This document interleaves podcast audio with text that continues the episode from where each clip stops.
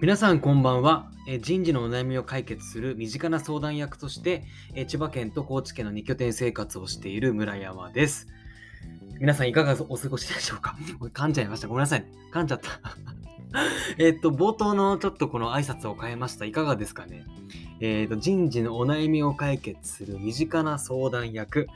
として、千葉県と高知県の2拠点生活をするっていう感じ。どうかな？こっちの方がキャッチーかな？というところで何かご意見あったらくださいということなんですが、えっ、と、ちょっと音声配信のちょっとあり方というか考え方について今日お話ししたいなと思っております。で、えっ、と、結論何なのかというと、えっ、と、より短く、えー配信するっていうことが今後より求められてくるのかなというそんな仮説をなんですけど、まあ、そもそもこの音声配信というものが今こう徐々に広がってきてるじゃないですか。まあアメリカではもうだいぶ当たり前のようなんですよ。こう耳で、えーと音声で情報を得るっていうことが結構当たり前。まあそのラジオを聞くっていう文化があるからあのアメリカとかはねもう長いこのなんつうの道のりを車の中でラジオを聞くっていう文化があるから、えー、と音声で情報を得るっていうことが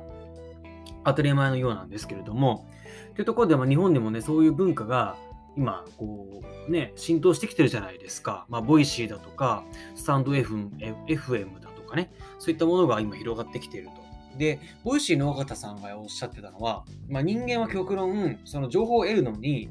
あ情報を得るための可処分時間を極力少なくしていきたいっていう欲求があるっていうことをおっしゃってたんですよ。でそれこそ原始時代は直接会って会話して、えー情報を得ると。そこからなんか縦看板かけて、まあ、実際にそこにね、あのえー、とお互いが同じ場所にいなくても縦看板をかけておくことによって情報を発信すると。だからお互いが、まあ、好きな時に情報を得ることができるという。で、さらにそこから、うんまあ、時代は流れていき、まあ、書物だとか新聞というところで、えー、と情報が得ることができたりとかでインターネットが普及することによって、えーいつ誰でもいつでも好きな時に見ることができるということ。でさらにそれが、えー、と動画へと変わり、まあえー、と好きな時にかつ動画が、えー、と喋ってくれるので楽に情報取得できるっていうところだけどけっていうふうに徐々にその情報を得るためのかける時間っていうのが短くなってきていると。っていうところで次音声に来てて緒方さんはまあそれをね、まあ先読みして Voicy というものを、まあ、立ち上げたというところで、まあ、おっしゃってたんですがうーんとでそこでですね、さらにこの音声というものもより短くいいものが、えっと、なんか求められてくるのかなという仮説があり、で、えっとですね、今 YouTube でショート動画って流行ってきてるじゃないですか。ショート動画はや手軽に見れるというもので、えっと、ショート動画が流行り、っていうか、まあ、ある意味ショート動画というものが一つその、なんだろうな、チャンネルの広告塔になってますよね。ショート動画で見て、あ、いいなと思ったものが、そこからチャンネル、えっと、チャンネルにこうアクセスされて、いろんな動画を、じゃあ、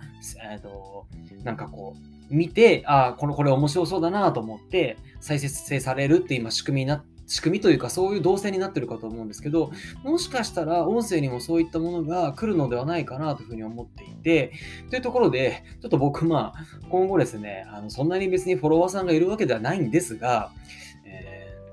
音声もちょっとショートバージョンというものを作り、そこから本編を話していき、さらに、まあ、メンバーシップへ、まあ、入りたい方は、より長い、内容の濃いものをちょっと配信していきたいなというふうに思っているというところなんで、ちょっとこんなことを試してみたいなというふうに思っております。という、ちょっと報告でございましたというところで、え今回お伝えした、えさせていただいたのは、え今後のその音声配信のあり方だとか求められてくるものはこうなんじゃないかという仮説を僕なりにお伝えをさせていただきました。最後までお付き合いいただきましてありがとうございます。今日も素敵な夜をお過ごしください。ではまた。